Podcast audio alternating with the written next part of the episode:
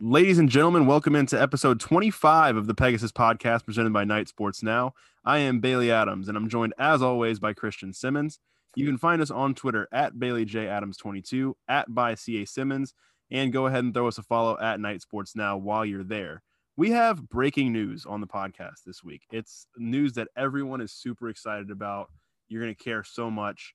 And that is that I am also making the trip, like Christian, to Louisville this fall. Actually, going with Christian and a couple of our buddies. And it's going to be a great time. And with that, Christian, how you doing? It's exciting. I'm doing well. You just sort of uh, hopped onto the trip uh, after I asked you to, and uh, I'm excited. It's gonna be. Have we gone? Have we watched UCF play? That never mind. What? I was gonna say if we watched UCF play on the road together, but we did that in November. That's actually very true. It didn't feel like it was on the road because it was It, literally it like was 20 not, minutes it was from my house. it was where you live, and it was a two hour drive for me. But Yeah. we actually, it's funny for the fact that we have a UCF podcast together and are friends, and both went to UCF together and lived together at UCF. We really have not been to a lot of games together. Well, I mean, we've covered games together.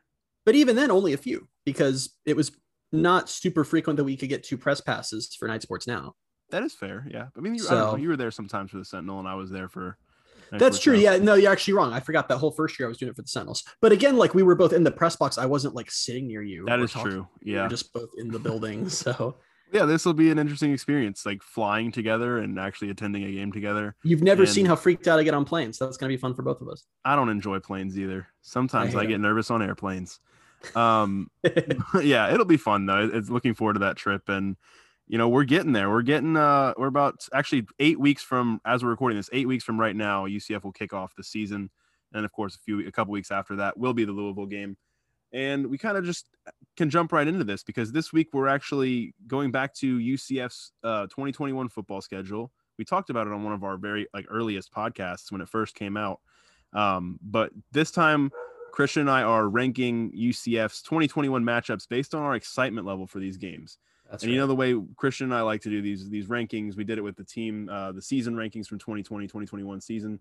Uh, we'll just go back and forth and see how much we line up on all these. And I have a feeling we're not gonna be like, I don't know. I feel like there's gonna be a lot of differences because, like we discussed it a little bit before we jumped on.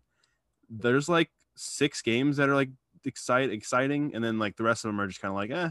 So I'm interested. I'm almost more interested to see where your bottom six fall than Yeah. the top six. I have gonna start from exactly 12. I, I i mean i literally texted you i have exactly six games that i would consider exciting I have seven, I guess. Maybe I don't know, maybe six, but we'll see. Oh, our lists are not going to be this. This is going to be great. For the record, to prepare for this podcast, I went back and listened to our scheduling podcast from February to ensure that I would not contradict myself in any way because I wouldn't want to do that. I did not do that, so I And, may contradict um, myself very much. and and I'll have heard it so I can call you out in the moment. Um, I, one thing that's struck me is one, these games feel so much more real now than they did in February. Like it felt so hypothetical in February. Now we're talking about stuff that's literally like a month and a half, two months away. Yeah. So exciting. Second, we've like we were way less optimistic about UCF in February than we were now, and I feel like the Gus hype has just slowly crept its way into us over the last few months. Well, I mean, I think it's fair to for that to have happened because Things have gone Just- well. yeah, things have gone well. They've added some some transfers, and the defense is looking a little bit more. I don't know. We still don't really know much about the defense, but it just I don't know. There's more hype. There's more, I think, promise on the defense now than maybe there was at the time. I think that's fair. So yeah, I actually, when we were that podcast, the only I don't I don't I'd have to go look up the timeline, but the only transfer we referenced was Mark Anthony Richards, the running Okay. back from Auburn. So Yeah. I mean, obviously they've like remade the defense and also picked up some really. I mean, literally like back then we were like, oh, what are like you know the skill positions going to look like and what's the defense going to look like, and they that that's where they, you know. That, that's what they did. That's what Yeah. they addressed. So, but anyway, Yeah. yeah. Let's. I, sorry, I just had to go off on that tangent, but we should No, yeah, hop right it's- in here. it's definitely it's been definitely been a kind of a natural progression of just the hype has built and now we feel a lot better um, about about everything and one right before we jump in one more thing is you've not wavered from your 10 and 2 prediction correct Nope. I was. T- I literally said ten and two on that podcast. I'm Your- when like just behind the scenes a little bit here when you venmoed me for the louisville tickets yesterday you did say ucf would go undefeated in 2021 I did that because I have some friends on Venmo who I wanted to see that message. okay all right just wanted to throw that out there but yeah Not my actual prediction, we'll but jump- you have to. You have to be an obnoxious UCF fan any chance you get. That is very true. Um, we'll jump right in. We'll jump into. Uh, we'll start from twelve and go down to one. I'll give you the floor. Which one are you? Which game are you least excited about in 2021? I am least excited for at Temple. Okay, that's that's fair. Why? My reasoning is that I I can't think of a single reason to care about that game. Temple's going to be awful. It's on the road. It's going to be in some stupid stadium with 10,000 fans. It's going to be cold. It's going to be like I'm telling you right now UCF's going to win that game like 31 to 7. It'll be completely unremarkable. I just I I Temple doesn't even have very good uniforms. I, I I can't think of a reason to get excited for that game. It's probably going to be like a noon kick. I just I can't think of anything. That is fair. I, I have that I have that one at 10. But two games below that one. Okay. Yeah, I mean, ten. It, it, may have well have been twelve. I don't know. It's just I, the only thing I could think of was back in 2019 when UCF was last playing at Temple on the road. It was they like they blew them out, and it was like one of the more fun offensive performances of the year. So I think I just had good feelings from that game, and I was like, oh, maybe I'll do it again.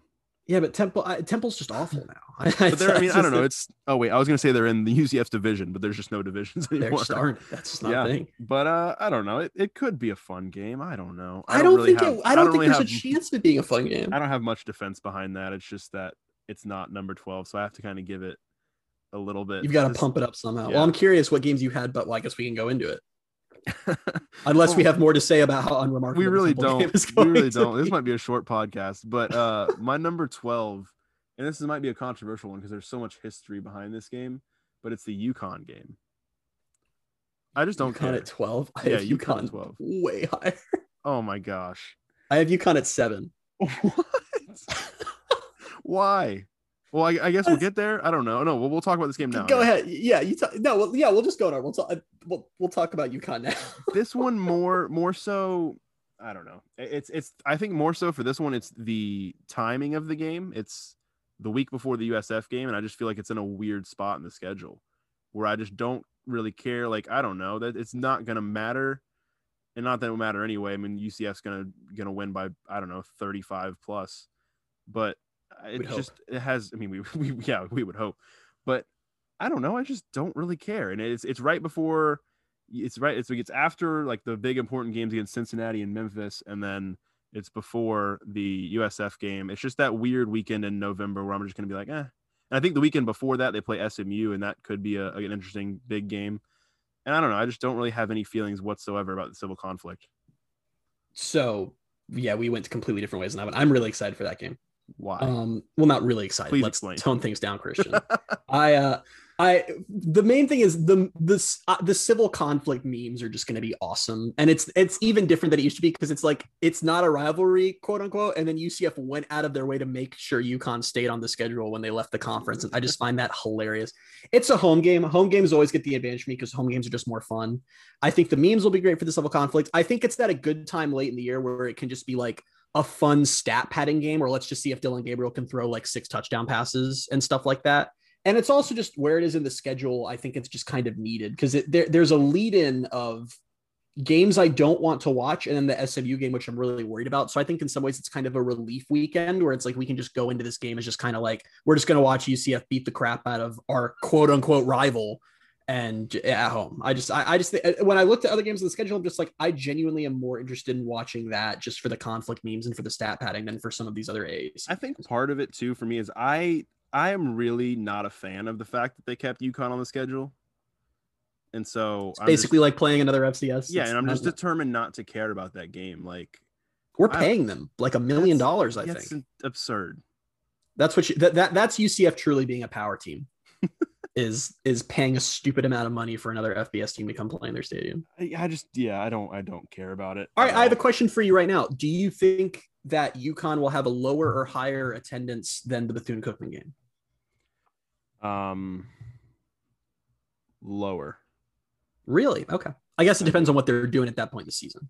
Yeah, I, yeah. I just I think it's hard to tell, and it's hard to it's hard to compare. I think with since you don't really know what the record is going to be at that point, but I think regardless of what happens week one against Boise State, I think people will show up week two for Bethune because mm-hmm. they just know. I mean, I don't know. It's it's going to be still early enough in the season where it's like we finally get they can turn it around, a, even if well, yeah, even like we finally get to be back in a full capacity bounce house, and I don't think fans are necessarily going to take that for granted in the second home game of the season. Maybe they will if things haven't gone well or whatever has happened by the second to last game of the season. So I don't know. I, I I'm not sure. You know, there's an interesting case study in UCF attendance, which I'm going to go on a little teeny tiny bit of a tangent here, uh, which means we'll be off the rails for 10 minutes.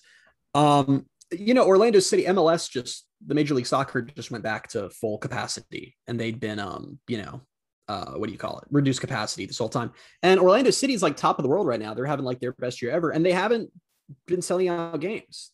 I know there's like one of them there was extenuating circumstances because it was raining, but they're only getting to like 60, 70% capacity. And part of me wonders if there's more COVID reluctance than we'd been anticipating. Because I'd kind of imagine that once that stuff was full capacity, we'd be seeing like pent up demand and sellout crowds, but we're really not seeing that. And I wonder what that means for football How- this fall. How many home games have they had since it went to full capacity? Because I think two of them have been They've had like two. it's been it's I think both of them have been pouring rain. I thought only one of them was. Were they both raining? Because the one the one that was during well one of them was during a weekday, and that was Yeah. there ended up being a delay during that game. That was So- okay. There was rain for both. I forgot So that. yeah, one and then there was too. the one that we were at last Saturday where it rained like all afternoon slash evening, and it Okay. turned out to still be a pretty good crowd. So yeah, I, I don't know. I'm still curious to see if there's, I don't know. We'll, we'll I think we'll see, and I, I it, it is hard to draw comparisons too. I think sometimes because I just think UCF fans are so just chomping at the bit to get back in the bounce house. I guess, but City fans are pretty. No, no, I I'm mean, not saying- really yeah, it's- solid it's- fan base. It's nothing against yeah. I don't I don't think that's it. I just think it's it's hard to, to draw off those two games. I guess, but right. I'm just thinking, just thinking of the um, season ticket sales right now, and I think what UCF what like 95 percent sold out for Yeah. the season. And I imagine, you know, even if they don't fully sell out for the season, which I I still kind of think they will over the next few weeks, but even if they don't, I could see, you know, on a week to week basis, I could see student guest tickets or just you know family tickets, whatever those those getting snapped up. So I, I don't But know. I the, think the it- whole, but the 95%, that's honestly kind of been a red flag to me. Because in past years, not only would they sell at the stadium, they'd have they, they'd be like waitlisting people by like February. yeah. and they're just not getting past that. I'm, I'm 95% is good. I mean, a Yeah. lot of teams don't get that, but I, I, I don't know. I just, I feel like, and I really hope I'm proven wrong in September. I feel like there's a very decent chance just because of the state of the world and what we're coming out of that Boise State game might not be a sellout. It totally would be in a vacuum where COVID didn't happen, but I don't know. I just, we're not. And again, we've still got a few more months here for people to get more comfortable going back out, but I just, we haven't really seen people I, we haven't seen that pen up demand thing I thought we were going to see as teams go to full capacity. I mean, I, you haven't some like I know the Lightning pretty much got every seat filled Yeah. for there, so who knows? I, but anyway, just a little tangent. I'm just I curious because I am know, curious, and yeah, I, I think it is. It's it's interesting because there is isn't a wait list, and I'm wondering. There's probably a lot of factors that I wonder if it's part of it's the COVID uh, reluctance or the the hesitation a little bit. it's a And money thing too. Wonder, yeah, it's a money thing, and I also wonder if if people are were that like detached and and that like down from what happened with Heupel, like the Heupel seasons. I don't I I don't, know don't if that necessarily what, it is, what it is, but I'm wondering if, if anyone's like hesitant to be like, all right, we'll kind of just No, wait it out. if Heupel was still the coach, sure, but there, I mean, there's been arguably, I think like UCF's fan base has seemed more excited for this season than maybe honestly any UCF season I can remember, except the year after the Peach Bowl.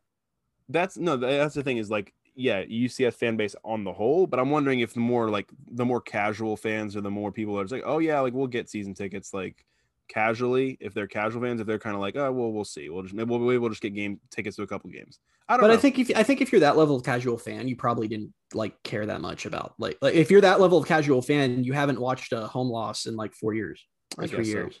So Yeah. I don't know. I don't know. It, it- we'll see. I hope I'm wrong. I really do, and maybe I am because I'm wrong about a lot of things. So all right well I guess we'll uh, we're down to number 11 now yeah. Oh, So said I down to that like as if that was like really far down the list but yeah. So I guess I'll give you my 11th since you just gave me your I gave you my 12 yeah Yeah. which was my seventh. So we're off to a great start. yeah uh, my number 11 is at Navy, really which is funny because I'm going to that game. I'm very Um, surprised by that I don't like watching option teams play. The Yeah. games always suck. Like I, UCF has never played like like I, I know like the 2017 game was like oh we had big moments, but the game itself was still gritty and it's just like it. I, it's gonna be fun for me. Like I'm personally like excited from my perspective because I'm gonna be there. But just from like a normal like fan perspective, like I it, I don't know. Uh, As when I'm looking at the games, like there are other games I can find reasons to care a lot more about than. well I have I have that one at seven Jeez, man, weird. Just- I, our Uh, lists are usually different, but this has been. Yeah, I mean, well, I don't know. I think like in past lists, we've also like we've gone for a little bit more. like we started out like on the same wavelength and then kind of just slowly like branched out. This one, we're just completely all over the. Uh, we're yeah, So Navy, tell me, tell me why you're so interested in the Navy game. It's it's less, I think, for the style of play. I didn't, I don't really consider it that much with the their style of play. I just think going on the road to Navy seems to be like a special thing, and the pageantry around it, and you know, playing the service academies, I think, always has that level of like respect between the fan bases, and just it's just I don't know, it's it's more interesting. They're more interesting to me as an opponent than just your average AAC team. I guess. I mean, I mean they I, they do have goats on their fields. That's something. I think is that that's the first conference game, right? Um, Navy. Is, I believe yeah, it's the conference yeah. opener. Yes. So I think that adds a little bit to it to me too, for me hmm. too, because it just feels like that's the start of, you know, as as much as we, you know, everybody wants to win every game. It's just you know the the AAC is is the goal. Win the AAC, and hopefully get yourself in a position to go to New Year's Six bowl game. But that's the start of that. So I'm rethinking my decision now as I look okay. at the schedule because that also could actually be a pretty key game if UCF drops either Boise or Louisville. Yeah, and then because I think that too. No, never mind. I was say I thought that led into the Memphis Cincinnati stretch, but then there's the the ECU game I think right after in between those. How did I never process until this moment that I'm going to back to back UCF game road games? I thought about that uh yesterday or today. There was at some point when I was doing these rankings, I was like, oh, Christian's going to both of those games. This is the first. I mean, there's a bye week. In yeah, there's this a bye the, This week, is the first time I've processed that. That's really so. I'm going to go to the first one, two, three, four. Five. I'm going to go to the first five straight UCF games. I'm such a fan. um. Anyway, yeah, no, I actually, I, I'm, I'm changing my mind. You're, you're, you're correct in my name. So you're changing your rankings. No, I can't. They're they're locked oh, in. But okay, your, your, rankings are as of now better than mine because that's a good point. All right. Well, my number eleven was Tulane. Okay, we need to talk about Tulane because I think you're misinformed. Am I? I might be. I I just uh, I don't know much about Tulane, so I wasn't like. Tulane's supposed to be really good this year. Are they, they? think this is like their year, and they have a really good quarterback. I think his name's Michael Pratt. There's I, am actually like that's a sleeper. Like UCF might randomly lose this game game to me. See, the problem with with Tulane to me is yes, I'm probably like really underinformed on them, but I don't remember if it was no, it's not wasn't 2020. I think it might have been 2019 or maybe even 2018. There was a year where you were also high on them going into the year. I'm high on Tulane most of the time. Yeah, you seem to think they were going to be good, and then they just weren't that year. And so I was like, okay, okay, hold on, hold what? on, what? hold on. I was high on them that year because they would go three and nine every year, and they went to and won a bowl that year. Yeah. I was absolutely correct. I wasn't saying Tulane's going to win the conference. Well, no, you didn't say that. I'm just saying I, you seemed like I don't know. I, I didn't. I have Tulane at eighth for the record. Eight, okay. Yeah, but this isn't just like me. Like that, that the Tulane fans and around Tulane believe that this is the year that they finally start moving towards being like an upper tier team in the conference. I don't buy it because they feel like they finally have the quarterback. They also have great uniforms, which absolutely factors into these games. I thought who was the other guy? They're the quarterback before. I thought he was supposed to be the a, a really talented, like really big key key guy for them, and then he just wasn't. That's different because this quarterback is here now. I mean, I mean, yeah, it's Michael Pratt the problem that's not the problem but just the thing about these rankings is like we said there's not i think outside of the top six ucf games this season these 7 through 12 for both of us can go any way because it's just like whatever like I, I really i didn't put that much thought into all of these to be honest with you michael pratt they're all okay had in through 10 games he threw for 1800 yards 20 touchdowns to eight picks he also rushed for eight touchdowns to go with 230 yards. Cool, good for him. Um, hope works out for him. you are so you are tempting fate. Michael Pratt is going to torch UCF now because of your dismissiveness of him. When is that game? I don't even remember. It's like it's like smack middle of the season. See, like, I just I don't know. For some reason, it, it didn't inspire much feeling. And like I wasn't even, and even if even if Tulane's actually like a decent team this year, it just Tulane did not inspire me. Just the, the game itself did not inspire me to look up oh, how are they supposed to be this year? And that might say more about me, but is you disliked the Tulane game last year so much that you're just like, oh, yeah. And you know what it is? You, you know what it is? Because we've discussed this before. Last that was after the Memphis game last year, I think, and that was the point in the season where I would leave the room when the defense was on the field. Yep. So I only got to really see like half of that game, and then in 2019, I was I was not. I don't think I saw any of the game in 2019 because I was out doing I was at Busch Gardens that day, I think. That was a super frustrating game. And I remember it being a frustrating game, but I wasn't watching it. So yeah, I mean, I don't know. I haven't really seen 2016 UCF Tulane was a really fun one though. UCF had three different uh it was a defensive, defensive, yeah, the defensive touchdown day. Um, So just think Uh, about yeah, the game from five years ago and how that could be like the game this year. I I can't. It's eleven for me, and So you had Tulane at 11. That's wild. dude. yeah, and then we're uh, well, I've already discussed my ten. My ten is Temple, so I'm curious to know your ten now. My 10 is Bethune Cookman. Really, Yes. I have Bethune, Um, I have Bethune Cookman at eight. So it's not that. we'll, we'll talk about that because that's Okay. interesting to me. Okay. Um, but I don't like that. Um, so I, for the record, I understand the way the college football world works. And in case you, our listeners, do not, basically like FCS. what? Now is the point in the podcast where Christian's gonna be very patronizing. that came off way more patronizing than I meant. I just meant like, in case you don't know, let me tell you. So FCS teams, like obviously, like the main motivation to play an FCS team is just to get that extra home game for the revenue. Those need to. I'm pro those games continuing because that's how FCS teams fund their programs is through those games. If all the if all the FBS teams said we're not going to play FCS anymore, FCS would crumble. At the same time, I still don't like it. Like I, I don't like that UCF plays an FCS team. It just there's nothing to take away from that game. The starters will be out by halftime. The only reason they're not last is because of the band. I'm really excited to see the band. Well, that's, That's the thing to pretty me is, me. is I mean, assuming they bring the band, that will add a lot of uh, entertainment value to it. But also, like what you said about the UConn game is how I feel about the Bethune Cookman game, because it'll be after it'll be after that big game against Boise State and before the road trip to Louisville. So there's that you know whatever happens week one, there's that week two game that's you know you can wor- still work out some kinks early, early in the season. Plus, it's early enough in the season where there's still just there's still going to be that novelty of we're back in the bounce house with a full crowd. Like there's still going to be that excitement for me. It, but I mean, to me, I look at it as yeah, it's sandwiched between Boise and Louisville. It's the game that there's just no reason to care about. Like it's just a tune-up game. Like I don't need like Dillon won't play the second half. Uh, Well, yeah, but that's more that's that's another reason why I think it's going to be an interesting. It's going to be more fun to me because I want to see some of these guys that we'll see in the future. really you want to see Quadry Jones hand it off for an hour and a half. I, don't don't do that. Maybe Malzahn's different. Maybe Malzahn will actually let the. I wasn't. Yeah, like, that's the thing is. I wasn't thinking. I kind of feel like he would. I feel like he wouldn't. He wouldn't because he also like that wasn't just a Heupel specific thing. That's a pretty common thing because you No, just yeah, don't want to risk sure. injury. Although Heupel also left Bam more in when UCF was up by fifty something, and Well, no, it's not. It's less. It's or less that- Shannon, whoever. I'm was. not saying that Malzahn will keep the starters, and I'm saying that maybe he'll let the backups actually run some plays and you know run the offense a little bit. And But also, why are you giving away stuff from your playbook in the second half against an FCS team? well, it doesn't have to be like I don't know. It doesn't have to be in like in, intense, intricate stuff. It can it can be still pretty basic. You can keep it basic, but still you can still throw the ball.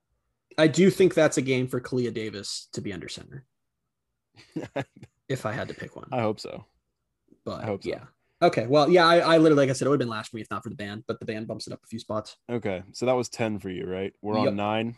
Hmm All right, who's your number nine? East Carolina. Hey, we got one. We got one on the same page. We Let's are back on the same page just for this one one You time and me, only. same wavelength. Always. Yeah, I don't know. I don't have much to say about this game, to be honest with you.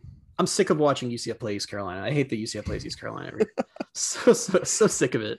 They're garbage every year. I, I, I but they're like they're They have a good quarterback. Okay, no, they don't. They're garbage in a way that bothers me because every year with Holton Ahlers, we're like, oh, he's a really good quarterback, and then he sucks. I don't it's been, agree. like a don't agree. consistent thing. He'll be like good for seventy percent of the time. It's like, okay, this guy's good, and then he throws these like stupid passes, like just some of the dumb. Like I don't know what's wrong in his decision making. Pro- like he makes plays that, or plays quote unquote that I've just never seen any. Like he'll be about to be sacked, and what do you do? You take the sack, you throw it away, and he's just like, I need to try to laser it in right now, seconds before. He, and it, Yes. it just and it's great for UCF because then UCF gets picks and stuff, but it's just there's such a specific brand of bad that I'm just sick of UCF playing them every year. Yes, but Christian, this could be the year that he puts it all together. this is it. This is when it happens. Yeah, I don't, know why why, I I'm trying to this sell you on this game because I also have it at nine, but I don't. It's just Like, what are the teams UCF plays every year? UCF every single season, UCF is going to play Cincinnati. They're going to play USF. They're going to play Temple. They're going to play East Carolina. That those are the four that they play every single year. yeah. Temple's good most of the time. They're bad right now, but they're good most of the time. They've Yeah. they're you know Cincinnati obviously is very good. USF's our rival. Why are we playing East Carolina every year? Other than that, they're in North Carolina. They, I- That's what, just. literally what it is. Is that it's, I'm so sick of that game. I just don't want to watch any more UCF We East talked Carolina about games. this. Was it last week? I think we talked about this where they they yeah we did. Where for some reason I don't understand why they're bad. They, may, they they have like they're like UCF level fan base, or at least they were. I mean, they have a huge fan base. Yeah. They're super. I mean, I, I just and they should be. I mean, they're in North Carolina. I mean, they're not like in super fertile recruiting territory, but they should still be able yeah, to put it. and, and they've been good before. I don't know why they like fell off after what was it 14? My whole childhood, they were like one of the big teams that UCF would play. Maybe that's why. That maybe that's what it goes down to for me. Is Is that, that- yeah, like like maybe it's like I'm just because I, as a kid that was a big game, so I'm just annoyed that it's not. But there was Yeah. also like speaking of recruiting, I'm trying to pull this up really quickly. Because Okay. East Carolina, I noticed this when I was going through the AAC, because UCF, according to several recruiting insiders, is supposedly getting a very big recruit as uh, you are listening to this, listeners, on uh, Friday. So East Carolina has 12 commitments right now. 12 commitments. Only two of them have stars at all. like, what are you like? What tough are spot you to be doing? in. I mean, how is that possible? Uh, it is a tough spot to be in. I don't really have an answer for that.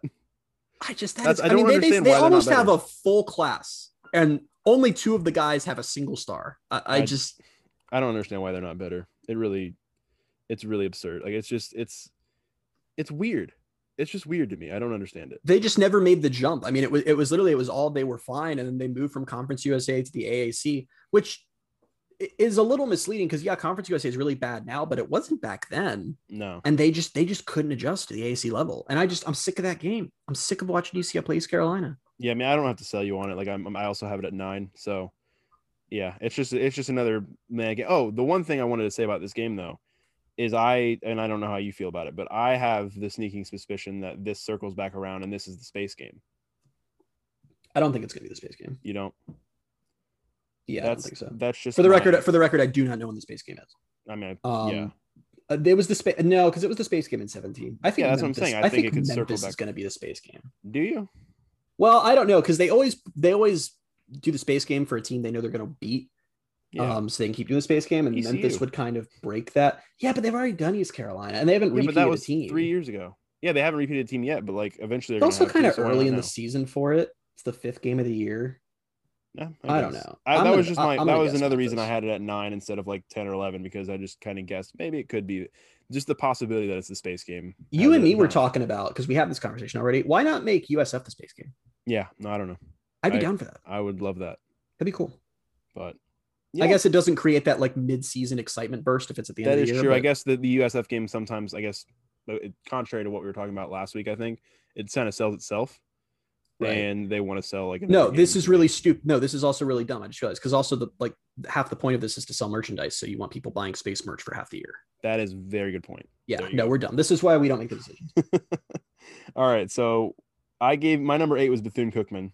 Have you given me your number eight yet?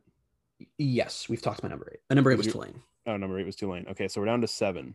We've also both said our sevens, I believe. Your seven was UConn. yeah, my seven was Navy.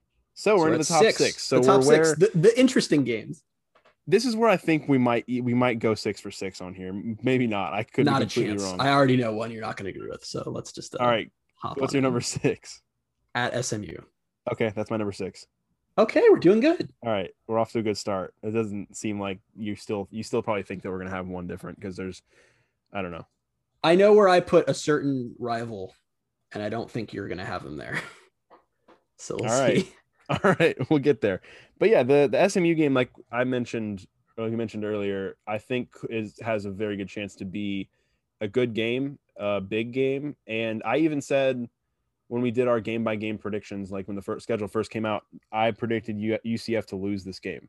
Yep, and I think that's very possible. Really, like much behind it, just that like I think there's a game that oh they might just drop a game that they're not supposed to, and this might be it. Well, much like Tulane, SMU is another team that believes that this is the year that they break into that top tier of teams. And I unlike believe Tulane, them more than I believe. Unlike Tulane. Tulane, they have the recent history, the recruiting, and the transfer portal success to back it up. I, I mean, I, I've said before on this podcast, I think long term, the top three in this conference is going to be in no particular order Cincinnati, UCF, and SMU. I think in this new era of college football, those are the three schools that by far have the most to gain. SMU being in Dallas is a huge, huge advantage. They have all the same advantages that UCF does being in Florida, not just from recruiting, but from getting guys to come home through the portal. I mean, they're, I think they're Yeah. long term set up to be a force. I, and honestly, they were before the death penalty. They they were one of the premier programs in college football, and yeah, it took them 20 years to claw their way back, but I think they are back, and that's a game that I could totally see UCF losing. The one thing they don't have is they don't have a tough stadium, they don't have a good environment, and I think that will benefit UCF. But so that's why I put it on the lower end of the top games. Yeah. and it's also just kind of at an awkward point in the season, but I'm still excited for it. It kind of feels like the last big regular season game they have. Yeah, because then you're just coasting with UConn. because then it's just yeah, UConn and USF. So yeah, it just I don't know. It's it's one of those like it's not no one's gonna look at it and say oh this is like the like one of the big big games because that's reserved for like the top few that we're gonna talk about. But it's still one that like it's it's a much it's on a much different level than seven through twelve that we talked about already. Yeah, absolutely. No, there was to me there was a very clear bottom six. And that's the point. That's the thing too is like yeah, we might not have had the same rankings for seven through twelve, but we had the same six teams Yep. in seven through twelve, and so I think we're still on the same page as far as that goes. But you you, t- you tell yourself that. I, I mean yeah, I will. I All will. right, let's do the next one. Number five. Uh, go ahead. Number five, I have Memphis. Oh, Told you. all right. I have USF. Yeah, I knew that's where we are gonna get tripped up. I have Memphis at four. Okay, I have USF at four. Okay, so it's- it's just a we flip-flop. flipped. I the, the, uh, these two I looked I went back and forth on, and my thing with Memphis is I guess I was read about Memphis, and I don't think they're like they're not going to be up to their usual standard this year, which is a good thing for UCF obviously since they play them six days after they play Cincinnati. Yeah, But I just I don't know, and I, I Memphis is another team where like I know UCF has played really good games against them, but that's kind of why I expect this game to be a letdown because this just doesn't feel like a year that it's going to be another really good game. I kind of agree with you. So like Mhm. like you said with your you changing your tune on what game was it? Oh, the Navy game. Yeah.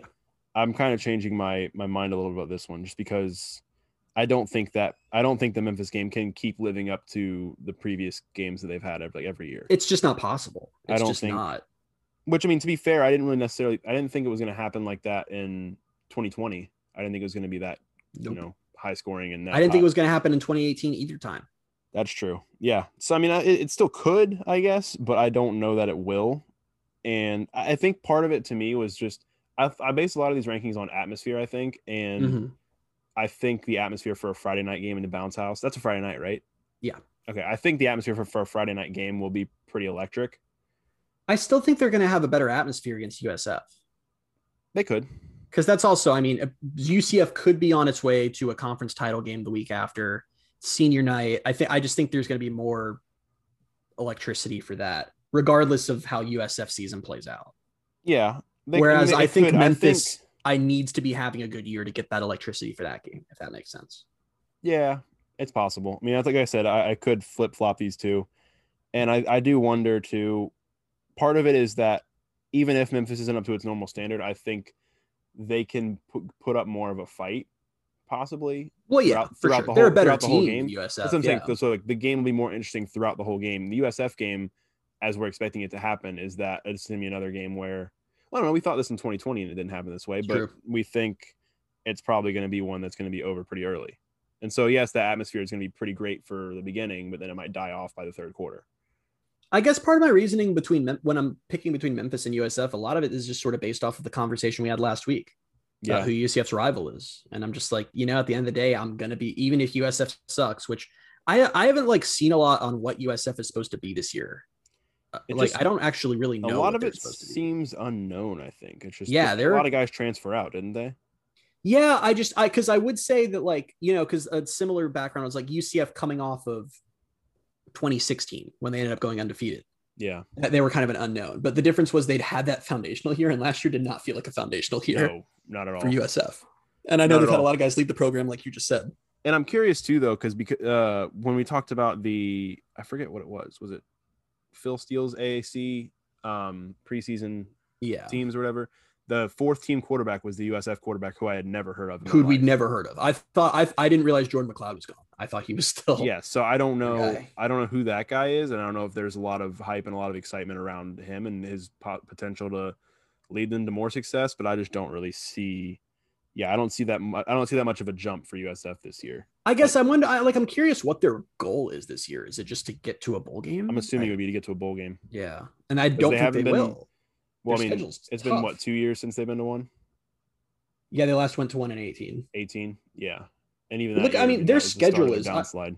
I mean, there's the start of their schedule. They have a brutal schedule, don't they? They go at NC State, Florida, Loss, FAMU, loss, win, at BYU, loss, at SMU, loss, Tulsa, loss, Temple, possibly a win, but we don't really know.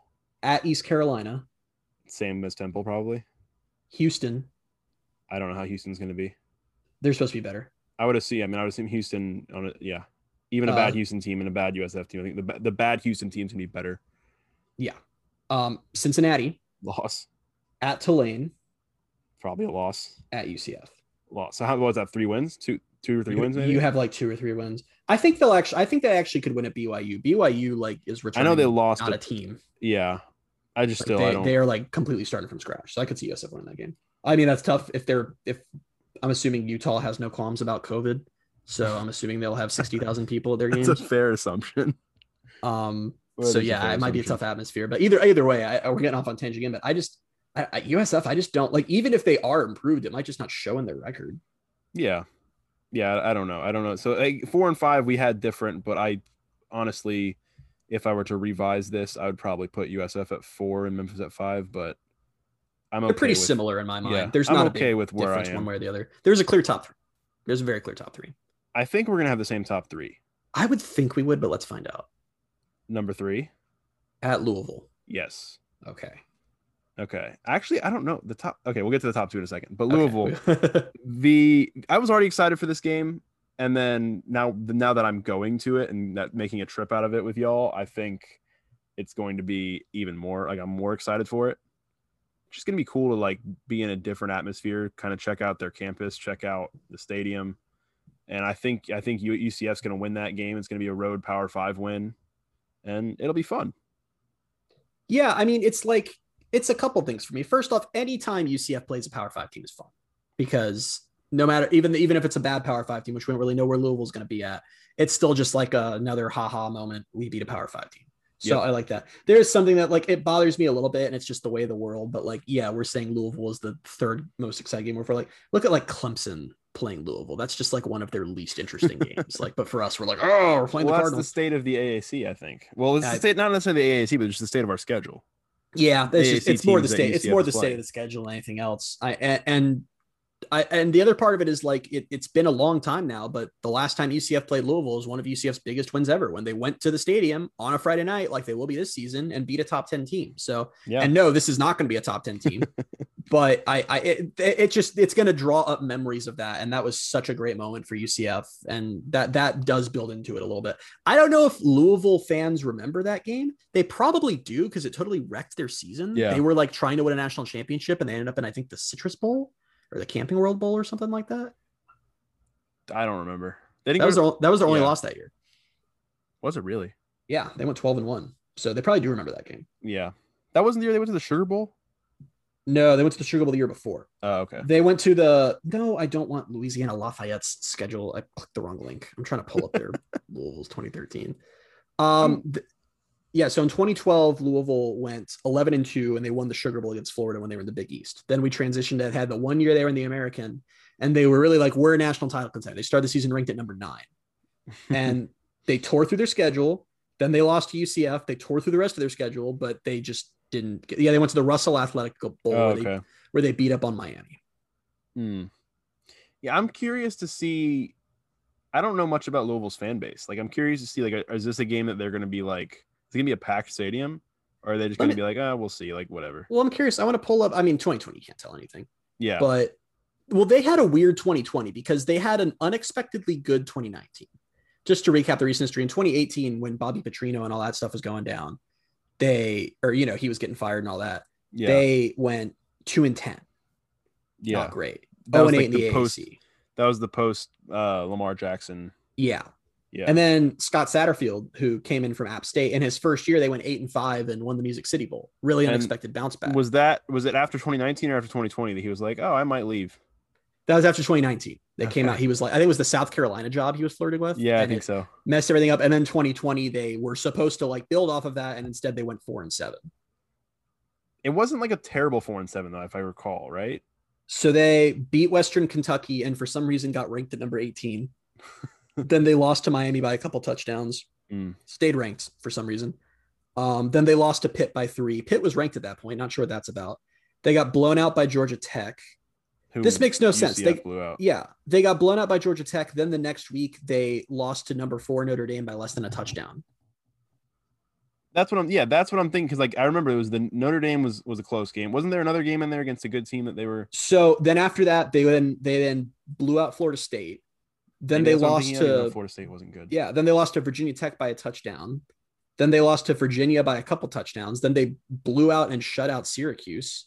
Then they lost by a touchdown to Boston College. Then they blew out Wake Forest. So that's a really that's actually a kind of impressive four and seven. which That's is yeah. I was gonna say. say I don't think it was like a. I don't think they stumbled to four and seven. I think it was like they could have been. They could have been much better than four and seven. Yeah, man, I'm. But I'm still curious to see what what the, what the crowd's like there and what they're if if that's a game that they're going to get up for as a fan base to have UCF coming into their stadium. I suspect they will because they're they're only playing an FCS team. I, oh no, they opened the season with Ole Miss, Yeah, that is a. uh, but I think that's a neutral games, side, right? isn't it? Yeah, it's so. a kickoff game. So I, it'll probably depend on if they win that game or not. To be honest with you. That's yeah, that's also a possibility. Yeah. But it's yeah, no, I mean, it, I think, I think selfishly, like for for us, especially for me, like the fact that we're going on this trip makes it one of the top three. But I think it would be top Yeah. three anyway. No, it would have been top three either way for me. Yeah, Um, yeah, th- like I said, I think there's a clear top three. yeah. And then I'm curious now. I was pretty confident we'd have the same top two, but now I'm not sure anymore. I'm gonna fight you if we don't, because Okay, there's only one right way to do this. But anyway, what's your number two? Cincinnati. Yeah, that's the right answer. Okay, Cincinnati's good. All right, we're on we're on the same top three. le- You can talk about and Boise State's number one for both of us. You can talk about those games hand in hand. Like you can't beat the first game of the Gus Malzahn era, the first game with a packed bounce house in more than a year against the only other group of five team that anyone who's not a group of five fan cares about. Like that's a like I, I don't know how you beat that. That's a big time game. Yeah, I agree. And I, I was only curious to see if you would put Cincinnati above it just because it is very possibly going to be for, you know, there's going to be a, lot of conference stakes. And I know you have a little bit more of a beef with Cincinnati fans like directly than I might. So I don't know if you were putting more stock in that game. But yeah, I'm Boise State, I think like the whole time I was thinking was the clear number one for me. Just because, like all you just said, you know, it's first of all, even if it was like I think I'd be maybe a little bit less excited if it was still Josh Heupel coaching the team. that's fair. but no, that's absolutely fair. but it's still UCF Boise State. Like that's something that we've wanted to see for years now. And We've talked about it, and, and- finally and here. people forget too that there was a point in time where Boise State and UCF were going to share a conference when the Big Yeah. East was still a thing. And it's so it's, it's this matchup that's been like theoretically talked about for honestly more than a decade now, and it's finally happening. yeah, and it's it's like again, it's the start of the new era, start of Gus Malzahn era. It's just there's there's going to be so much hope and so much excitement for it being the first game back, and I, I think it's just I don't know. It, it's funny how UCF's home winning streak came to an end when there was no one in the stadium. Because like count. when there's yeah when there's you don't want you exactly you want to say like it just just doesn't count. Like when I don't mean to like sound like yeah because like when you say that it, because I know how that Yeah. sounds, but so much of UCF's home advantage is the ridiculous crowd and the ridiculous atmosphere. So yeah, when you take that away, they're going to perform worse at home. Yeah, and so I, I think the the fact that UCF has a chance to have a full stadium and create that kind of atmosphere, you know, fans create that kind of atmosphere for a game as big as Boise State. It's there. Yeah, there's no there's no bigger game that that is this season than that one. Yeah, I agree. Even if it doesn't have, because I mean, yeah, maybe not, it doesn't have conference stakes uh, tied to it right now, but if things work out the way everyone hopes they will, it'll have uh, New Year's Six stakes. It really might. It. Boise State is under the impression that they have like their best team in years, and they think they're going to finally get because they haven't been in like just because of the state of the AAC and the state of the Mountain West, they haven't been legitimately in the New Year's Six race for a few years now, and they really believe this is the year. Like they see, they When's see the last beating one? UCF as Was the last one they went to? Fort? No, not Fort. 2014. 14, 2014. okay.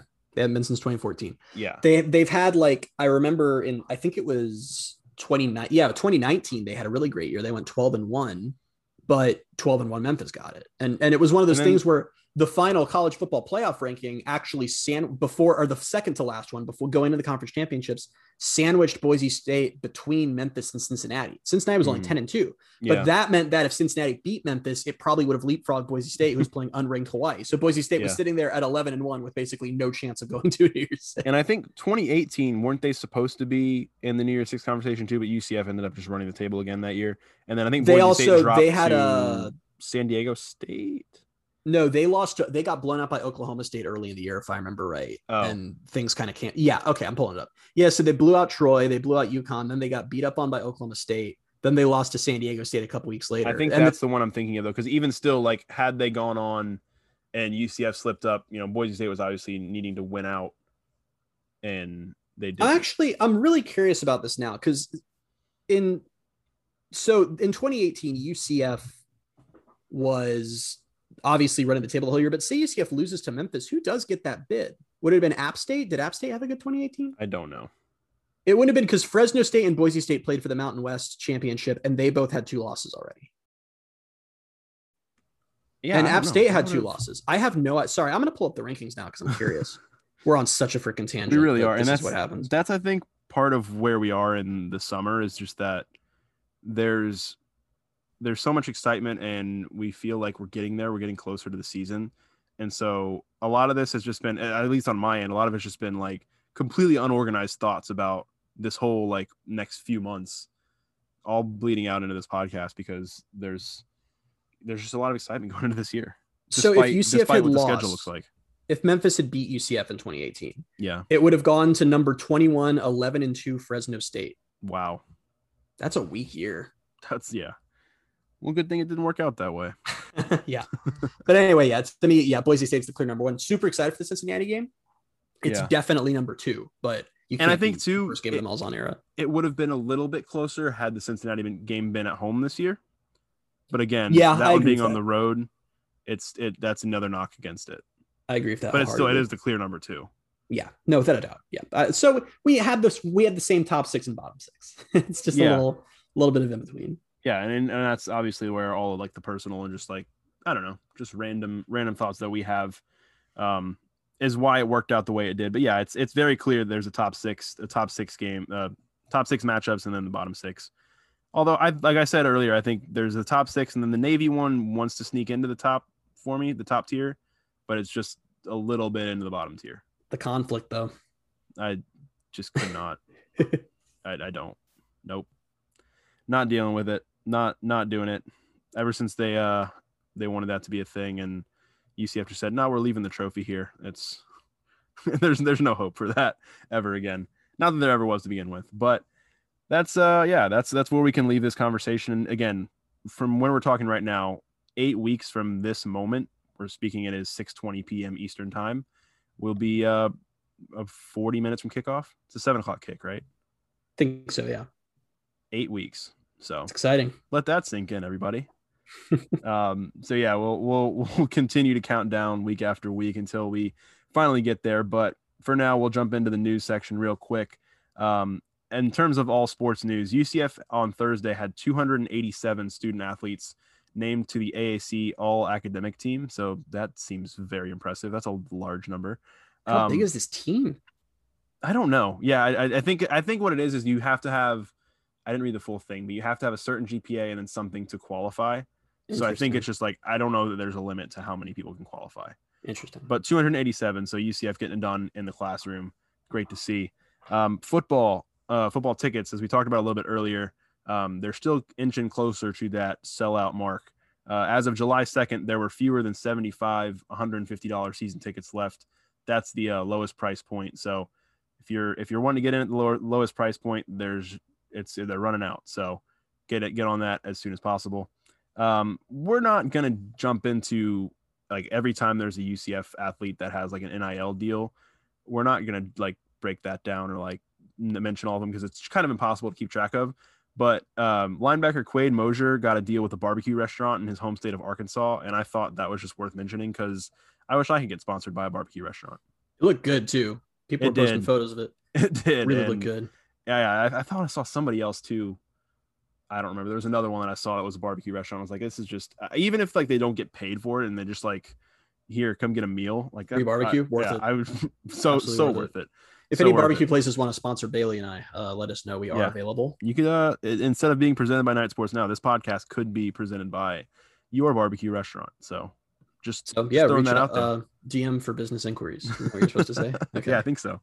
Um, men's basketball, we uh, officially now know, and I think we kind of knew this and saw this coming, but officially, uh, UCF has Darius Perry, Isaiah Adams, and CJ Walker all coming back for the 2021-22 season.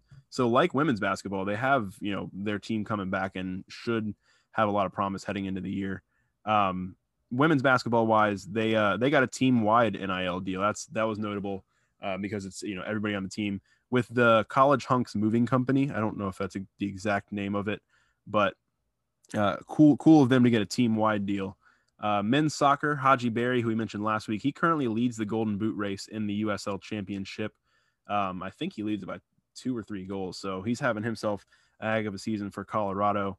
Uh, Yannick Ertl was named the AAC Men's Soccer Scholar Athlete of the Year, and UCF had uh, four actually named Scholar Athlete of the Year for their respective sports, which we'll get on to. Uh, women's soccer, they added two to the roster ahead of the 2021 season. They got defender Marta Estupinian, who came from uh, who previously was at Tyler Junior College and Ole Miss, and midfielder slash forward Kara Young, who was previously at Eastern Florida State College and Arkansas. Uh, baseball, they have a you know a ton of players playing in their summer leagues right now. Uh, Tom Josen, Rick, uh, Nick Romano, and Trent Taylor all were named All Stars in their respective summer leagues. And another bit of baseball news is Jeremy Randolph was named the team's new director of operations. And uh, jumping over to softball, Tyler Heil was brought on as an assistant coach, and he'll work with the infield, the catchers, and overall team defense.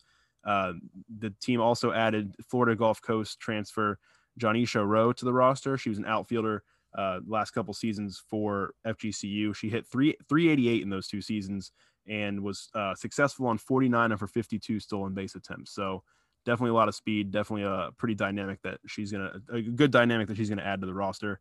And finally, for softball, they received the AAC Team Academic Excellence Award. So again, another example of UCF getting it done in the classroom. Uh, men's tennis, like I mentioned uh, a second ago with men's soccer, uh, Gabriel DeCamps was named the AAC Men's Tennis Scholar Athlete of the Year. So he was the second one. And women's tennis, the third one was Ksenia Kuznetsova. She was named the Scholar Athlete of the Year for women's tennis. As well for women's tennis, Bruce Burgess was uh, he joined the staff as an assistant coach. And uh, in men's golf news, Connor Arendell shot two under in his first round at the Rocket Mortgage Classic last weekend, but he ended up missing the cut after falling to two over. And Luis Carrera, who's the uh, newest men's golf uh, team member, he won the Mexico City USGA Amateur Qualifier, which qualifies him for this year's U.S. Amateur Championship. Um, and in women's golf news, Alyssa Lamoureux, Jess Baker, and Camille Banzet were named uh, WGCA All American Scholars, and Steve Sims was promoted to Associate Head Coach. Um, outdoor track and field wise, they have added to their roster Tamia Badal, uh, a sprinter and hurdler, is joining the team. And finally, with rowing, Julie Polson was named the AAC Women's Rowing Scholar Athlete of the Year. So with Ertl, DeCamps, Kuznetsova, and Polson all receiving their Scholar Athlete of the Year honors, that is the most, uh, the most, the highest number of Knights to do so in a single year since 2016-17. So a lot of a lot of classroom updates this this uh, this week on the news section of the Pegasus podcast, but uh, definitely good to see all that going on. And for that, for that, we'll jump in to the Drip U quiz sessions. Christian has promised that it's very difficult this week, and I'm not looking forward to it. I actually just tweeted about UCF's uniforms while you were uh, doing that because Fox College Football tweeted, "Who has the best blackout in college football?" with eight examples. None of them are UCF, and one of them is inexplicably Cincinnati. So Oh, had to uh, leave a comment about that BS. Um. Anyway, yes. So our question this week, Bailey, you've been doing pretty good. So ten and I've had- 4 10 and four going into week six. so we've had to amp it up. Oh no. Um, UCF redesigned in 2016. Of course, all our questions come post that because I don't want to ask you how many times did UCF wear pale gold jerseys. um, UCF has lost 15 times since they redesigned. 15 times, but they've only lost in the exact same combo one time. So only one combo has multiple losses. What is it? Um, hmm. Black pants. Sure. The, Yeah. The, the white knighthead jerseys. No. Uh, no. Well, then I lost. They've lost in the white knight head jerseys multiple times, but in different combos. Uh, was they in, were they in different combos? Mm-hmm. Okay. Well, I lost. What was it? That's too bad. Oh well. No, you don't get to know now. I can just look it up. I assume. Yeah, Not that I really could. care that much, but I would rather you just Uh, tell me. They have lost in the blackout with the chrome gold UCF two times. Chrome Gold UCF two times. Was that to Tulsa this past year Yep. and Cincinnati this past year? Arkansas State in 2016. That game didn't count. Well, yes, it did. It happened. Um, it didn't. they've also there is another combo they've lost in twice, which is white anthracite white, but they had completely different decals for the two different losses. Okay. So does not count. All right. Well, Yeah, I'm so you're 10 and 5. Yeah, you I'm should be. disappointed. but yeah, I don't know. At least I remember they lost twice in the night, uh, white knighthead jerseys. I guess Yeah, that's something. it's not really anything, No. but But they've won in them once. So it's UConn, sure. the Yeah, that's least right. exciting game of 2021. Um, but with that, hope you guys enjoyed our rankings. Hope you guys are looking forward to this season like we are. Um, and we'll be back next week with episode 26. And until then, you can find us on Twitter at Bailey J Adams 22, at by CA Simmons, and at Knight Sports Now. Once again, thank you guys so much for listening, and we'll talk to you next week. Bye, everybody.